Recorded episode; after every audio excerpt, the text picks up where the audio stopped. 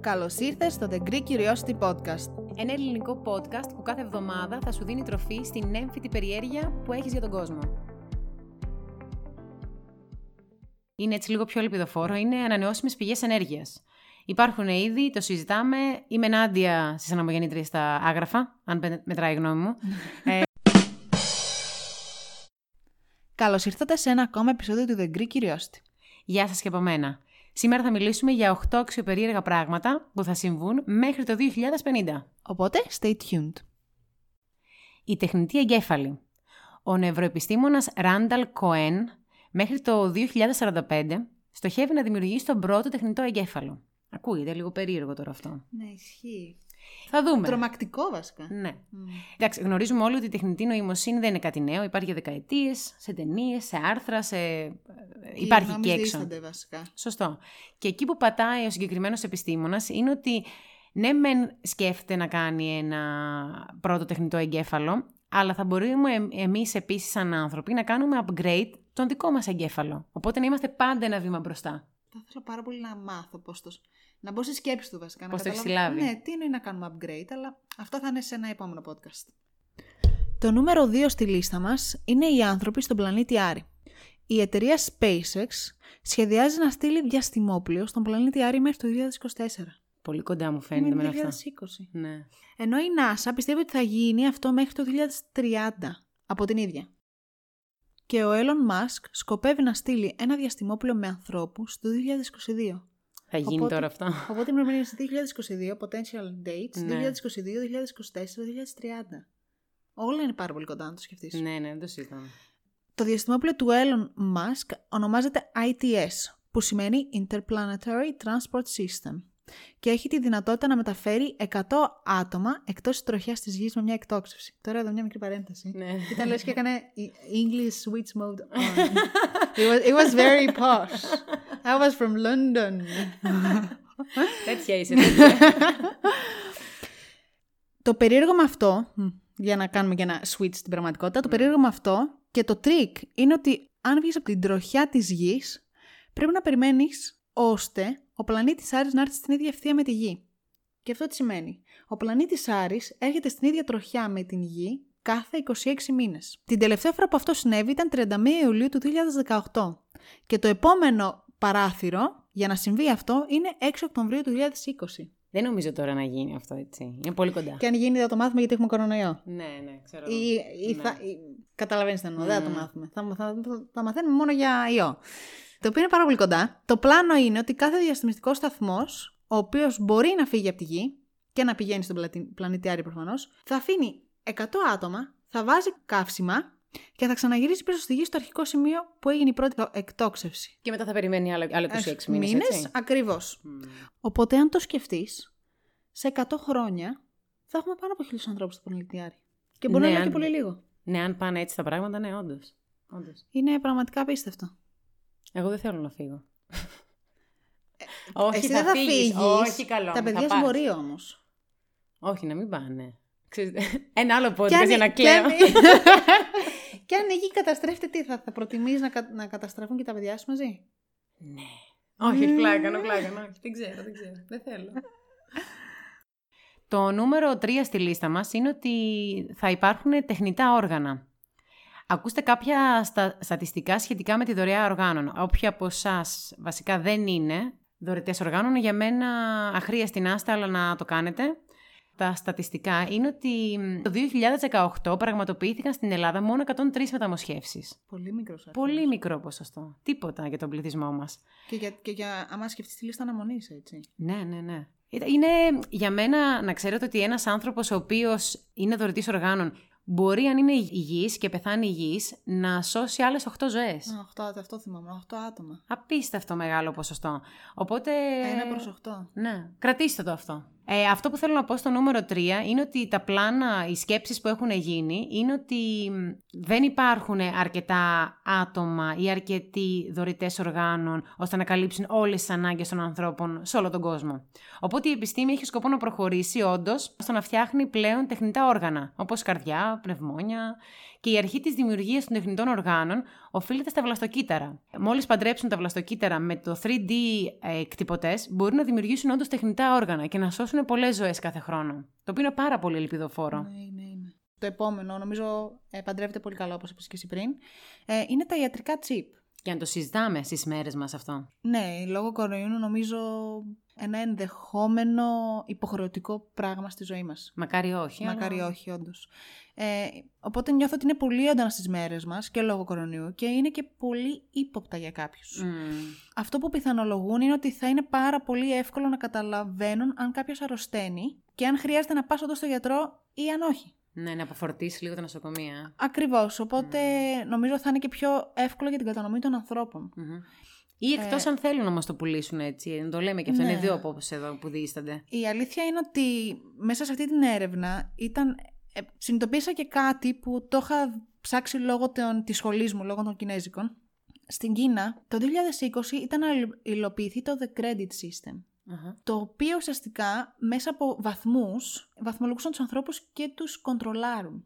Ε, το μέγιστο censorship δηλαδή, το μέγιστο. Πώς δηλαδή, βαθμολογούσαν όμως. Δηλαδή, το οποίο αυτό νιώθω ότι μέσω ιατρικά τσίπ θα είναι πολύ πιο σύντομη διαδικασία. Άμα υπάρχει μέσα στον ναι, ναι οργανισμό ναι, σου. Ναι, Οι Κινέζοι όλα λειτουργούν μέσω τηλεφώνου. Πληρώνεις, σκανάρεις ένα barcode, περνάνε τα χρηματα Σου λέει η κυβέρνηση ότι αν αγοράσει αλκοόλ, χάνεις πόντους. Αν είσαι με ανθρώπους που έχουν μειωμένους πόντους, μειώνονται οι πόντους σου. Τι λες; Αν, που ουσιαστικά αυτός στο τέλος καταλήγεις, αν έχεις ε, περάσει το όριο των πόντων, δεν μπορείς να ταξιδέψεις, δεν μπορείς να βγεις από τη χώρα, δεν μπορείς να πας σε άλλη περιοχή. Απαπα. Ναι. Εγκλισμός. Σου λέει όμως ότι αν αγοράσεις πάμπερ για, παιδα... για το παιδάκι σου, αυξάνονται οι πόντοι. Αν κάνεις κάτι καλό για να είσαι άνθρωπός σου, αυξάνονται οι πόντοι. Άρα στην ουσία δεν υπάρχει προσωπική βούληση. Όχι, καθόλου. Σοκαριστικό. Και αν υπάρχει, είναι λίγο ψεύτικη για μένα. Πολύ σοκαριστικό. είναι ιδιαίτερο. Μακάρι να μην γίνει. Οπότε, παιδιά, πραγματικά μακάρι να μην γίνει και τα ιατρικά τσίπ να τα λέμε, να τα συζητάμε, αλλά μην τα δούμε στην πραγματικότητά μας. Ναι, μακάρι. Και ας είναι και για καλό σκοπό, ποτέ δεν ξέρεις πώς μπορούν να τα χρησιμοποιήσει ο καθένας. Ε, βέβαια. Το νούμερο 5 στη λίστα μας ε, είναι έτσι λίγο πιο ελπιδοφόρο. Είναι ανανεώσιμες πηγές ενέργειας. Υπάρχουν ήδη, το συζητάμε. Είμαι ενάντια στις αναμογεννήτριες στα άγραφα, αν μετράει η γνώμη μου. ε, μια έρευνα που έγινε από το Department of Energy στην Αμερική δείχνει ότι 80% της ενέργειας του κόσμου μέχρι το 2050 θα είναι καθαρά από ανανεώσιμες πηγές. Άρα σημαίνει 80% λιγότερο carbon emission και θα μειωθεί επίσης και η χρήση του νερού κατά 50%. Πω, είναι πολύ ελπιδοφόρο. Πολύ. Κάτι που ανέφερε πριν η Μαρίνα για, το 3D, για τους 3D εκτυπωτές, κάτι άλλο που είναι, πιστεύω ότι είναι πάρα πολύ και μπορεί να αυξήσει πολύ την οικονομία, είναι τα εκτυπωμένα κτίρια, παιδιά. Κι όμως... Και εμείς μείναμε το στόμα ανοιχτό όταν ναι, το είδαμε, ναι. Το 2013, μια ιαπωνική εταιρεία ονόματι Wilson έφτιαξε 10 σπίτια από 3D εκτυπωτή. 10 σπίτια. Απίστευτο. Τα τείχη, για παράδειγμα, εκτυπώθηκαν χρησιμοποιώντας ένα συγκεκριμένο βερνίκι που φτιάχτηκε από τσιμέντο και από άμμο. Με την ίδια τεχνική, το 2016 φτιάξαν ένα λειτουργικό κτίριο με, με γραφεία. Δεν είναι σοκαριστικό ότι αυτό δεν είναι πολύ γνωστό. Ναι. Δεν είναι, δεν θα έπρεπε να είναι. Δυστυχώς αυτή η προσπάθεια των ε, ΜΜΕ να προμοτάρουν ένα συγκεκριμένο θέμα, νιώθω ότι πραγματικά χάνουμε τόσες ενδιαφέρουσες πληροφορίες για, για τα καλά πράγματα που γίνονται στον ναι. κόσμο. Συμφωνώ. Το νούμερο 7 στη λίστα μας που θέλουμε να συζητήσουμε. Δεν είναι πολύ ελπιδοφόρο. Ναι, δεν είναι. Είναι η καταστροφική σμίκνηση του Βόρειου Πόλου. Επίσης πολύ γνωστό, το συζητάμε λόγω global warming. Να πω μια μικρή ιστορία σε αυτό το κομμάτι είναι ότι όταν είχα ταξιδέψει στο Σαμονί, ε, το Σαμονί είναι κομμάτι της Γαλλίας, υπέροχο, όσοι δεν έχουν πάει. Είναι η μέκα των αθλητικών δραστηριοτήτων. Έχει παγετώνα. Περπατήσαμε μέσα στον παγετώνα. Έχουν κάνει ένα τούνελ και μπαίνεις μέσα στον παγετώνα κανονικά. Αλλά όταν πήγαμε εκεί, γιατί συνδέεται μαζί με την Ελβετία και με την ε, Ιταλία. Οπότε είναι σύνορα. Και όταν πήγαμε στο Μονή, πήγαμε στον Παγετώνα. Και όταν πήγαμε στον Παγετώνα, έχεις σκαλιά για να κατέβεις κάτω στον Παγετώνα. Σε πάει ένα τρένο και μετά έχεις σκαλιά. Όταν όπως κατέβαινες προς τα κάτω στον Παγετώνα, σου είχε ταμπέλες και σου έλεγε Ο πάγος ήταν μέχρι εδώ το 2000. Κατέβαινες προς τα κάτω σου λέγε μέχρι εδώ το 2007, μέχρι εδώ το 2010. Και το μέχρι το 2010, μέχρι το 2017 που πήγαμε εμείς, ήταν απίστευτα μεγάλη διαφορά. Αλήθεια. Και αυτό να το σκεφτείς τώρα ότι είναι όχι απλά μέτρα, δεν μιλάμε για 2-3, μιλάμε για 15-20 μέτρα διαφορά. Σε, σε, κομμα... σε μεγάλη έκταση, ε, όχι μόνο ύψους, αλλά και έκτασης σε κομμάτι παγετώνα. Απίστευτο. Ε, Ε, αυτό που θέλω να πω για, την, για το Βόρειο Πόλο που ξεκινήσαμε, απλά λόγω εμπειριών μας πήγε λίγο σε άλλες συζητήσεις, είναι ότι το 1980 μέχρι σήμερα, σκεφτείτε, μέχρι το 2020, ο αρκτικός κύκλος έχει μικρύνει κατά 40%. Μιλάμε για 40 χρόνια διαφορά και είναι τρομακτικό το μέγεθος της καταστροφής. Συνεχίζει να μικραίνει κατά 77.000 τετραγωνικά μέτρα κάθε χρόνο. χιλιάδες. Είναι τρομακτικό. 77.000 τετραγωνικά μέτρα. Προφανώς το global warming είναι το κύριο πρόβλημα και Αν το σκεφτείς μέχρι το 2050 μπορεί να μην υπάρχει καν χιόνι έτσι. Ναι, αυτό, αυτό θέλω να πω. Αυτό φημολογείται. Μπράβο, με πήγες πολύ ωραία. Φημολογείται ότι μέχρι το 2050 θεωρούν ότι ίσως να μην υπάρχει καθόλου χιόνι ακόμα και το χειμώνα. Ενώ θεωρούν το 2040 ίσως να μην υπάρχει χιόνι τους καλοκαιρινούς μόνο μήνε, αλλά πιθανολογείται ότι το 2050 ίσως να μην υπάρχει καθόλου χιόνι. Το οποίο αυτό, αν το, αν το καταλάβεις, προφανώς θα έχουμε και αύξηση της θάλασσας. Βροχοπτώσεων, λογικά. Ναι, σίγουρα γιατί περνάει από εκεί το κλίμα. Πολύ σωστά. Οπότε θα, θα ανακαλύψουμε όμως και μια γη που δεν ξέρουμε τι υπάρχει από κάτω, έτσι. Δηλαδή μπορεί να βρούμε και Δεν ξέρω αν πολλά θέλω να- fossils. να- ναι. Ναι, Προφανώς. ούτε, ούτε εγώ θέλω. Μακάρι να μην το ζήσουμε. Αλλά έτσι πιθανολογείται και αυτό είναι με βάση έρευνες. Δεν είναι απλά. Ε, δεν πιθανολογούμε με βάση θεωρίες συνωμοσίας. Αυτό μάλλον θα γίνει δυστυχώς. Μμμ, δυστυχώς. Το 8ο στη λίστα μας και το τελευταίο είναι κάτι ελπιδοφόρο Και να κλείσουμε Και και, εμείς. έτσι, έτσι πρέπει. Ναι. ε, η αύξηση τη- για τη διάρκεια της ζωής. Θα γίνουμε θάνατοι, παιδιά. η Μαρίνα θέλει σίγουρα. Μέχρι τα 88 έχω πει. Μέχρι τα 88. 82 θυμάμαι τις προάλλες. 88, δεν με προσέχεις. Αχ, παιδιά. Ξεκινάει γκρίνια. έφυγα, έφυγα. Ε, το UNDP, που είναι ένα πρόγραμμα των Ηνωμένων Εθνών για την Ανάπτυξη, έκανε μια έρευνα το 2019 και κατατάσσει την Ελλάδα στη 15η θέση προσδόκιμο ζωής. Πολύ ωραία. Αυτό τι σημαίνει όμως, ότι το προσδόκιμος ζωής για τους Έλληνες είναι 82,1 έτη. Καλά, καλά είναι. Ναι, Δεν είναι πολύ αφού μακριά περνάμε από τα αυτό 80 που θέλω. νομίζω είναι καλά. Ε, μπράβο. Εσύ θες και λίγο παραπάνω μου φαίνεται. Πιο συγκεκριμένα για τις γυναίκες είναι 84,5. Και Εντάξει. δυστυχώς κλασικά για σας Τους τους, άντρες; αγαπημένους άντρες ε, είναι 79,6. Πάντα. Πέντε Ναι, χρόνια λίγο, μπροστά, λίγο, λίγο, πέντε ναι, λεπτά ναι, ναι, παραπάνω. ναι, πλάκα κάνουμε, πλάκα κάνουμε. Νομίζω ότι πρέπει να αναφέρουμε και μια άλλη χώρα. Ε, μέσα στην έρευνα διάβασα και για το Hong Kong και την Ιαπωνία, το οποίο για κάποιο λόγο έχουν παραπάνω προσδόκιμο ζωής. Οι γυναίκες φτάνουν στο 84,7, ενώ σκεφτείτε η, η- στην Ελλάδα ήταν 80, Τέσσερα. 84,5. Λάθος. Οι γυναίκες στην Ιαπωνία, λάθος, μπέρδεψα τα νούμερα, ήταν Α. 87 Ναι, ναι, ναι. και στην Ελλάδα ήταν 84,5 και των ανδρών είναι 81. Οπότε και στα δύο νούμερα έχουν υψηλότερο. Υψηλότερο Αυτό θα ήταν μια πολύ lifespan. ωραία έρευνα κάποιος να την κάνει. Γιατί όμως συμβαίνει; Νομίζω είναι. ε, Εντάξει, δυστυχώς ή ευτυχώς η Ιαπωνία. Για το Hong Kong δεν είμαι σίγουρη, αλλά η Ιαπωνία Ναι. φημίζεται πάρα πολύ για τη stressful life. Ναι. Πολύ αγχώδη ζωή, πολύ go- στο go, go, go. Τότε γιατί Πολύ. έχουν παραπάνω προσδόκιμο ζωής, δεν σε προβληματίζει. Μπορεί να είναι και η, τροφή, και η, και η διατροφή. Μα θεωρητικά Θυμίζω- και εμείς έχουμε καλή θυμίζονται. διατροφή μεσογειακή. Αυτοί όμως έχουν λιγότερα λάδια, Ναι. λιγότερο καμένο λάδι, γιατί το λάδι είναι Μμ. πολύ υγιεινό.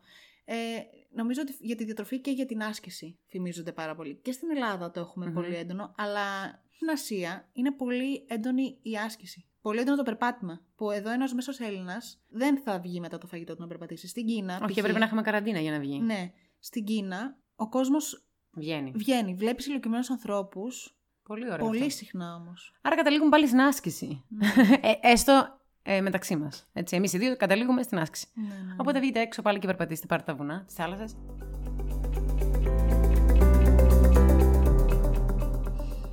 Ωραία, σας ευχαριστούμε. Αυτά είναι από εμάς. Ελπίζουμε να σας ε, κίνησε το ενδιαφέρον. Και ενδεχομένως, αν έχετε κάποια άλλη εξωπερίεργα που θα θέλετε να ανακαλύψουμε, Ναι, ναι, ναι. είναι ευπρόσδεκτο να τα μοιραστείτε μαζί μας. Και αν έχετε άλλες απορίες. Απορίες. Παράδειγμα, γιατί μιλάτε έτσι; Είναι είναι το μια πρόβλημά πορεία. σας. Οπότε να σας δώσουμε και ένα μικρό hint για το επόμενο επεισόδιο. Θα έχει να κάνει με την άθληση. Τώρα, τι άθληση, περιμένετε να μάθετε. Θα έχουμε συνέντευξη με έναν άνθρωπο που θα μας μιλήσει για την αθλητική του δραστηριότητα και τι έχει καταφέρει μέχρι τώρα. Όπως η περιμαραθώνιος των 160 χιλιόμετρων στην Ελλάδα και μία εξόρμηση στο Everest. Το αξιοπερίεργο της ημέρας. Ο πλανήτης Άρης φιλοξενεί το υψηλότερο βουνό του ηλιακού συστήματος. Ονόματι Olympus Mons. Είναι ένα εφιστογόνο βουνό, έχει ύψος 21 χιλιόμετρα και διάμετρο 600 χιλιόμετρα. Παρά το γεγονός ότι το βουνό έχει σχηματιστεί πάνω από δισεκατομμύρια χρόνια, τα στοιχεία από τις ηφαιστειακές ροές λάβας είναι τόσο πρόσφατα που πολλοί επιστήμονες πιστεύουν ότι θα μπορούσε να είναι ακόμη ενεργό. Εάν έχεις και εσύ άλλες αξιοπερίεργες ιδέες, μπορείς να μας αφήσεις σχόλιο στο Castbox ή να επικοινωνήσεις μαζί μας μέσω Facebook και Instagram. Το username μας και στις δύο πλατφόρμες είναι The Greek Curiosity Podcast, χωρίς παύλες, χωρίς τελείες. Περιμένουμε και τα σχόλιά σας, γιατί θα είναι και για μας πιο εύκολο να φέρουμε στις εκπομπές μας καλεσμένους από διάφορους τομείς. Με αυτόν τον τρόπο θα μπορέσουμε μαζί να ανακαλύψουμε περισσότερα αξιοπερίεργα πράγματα. Οπότε, stay tuned!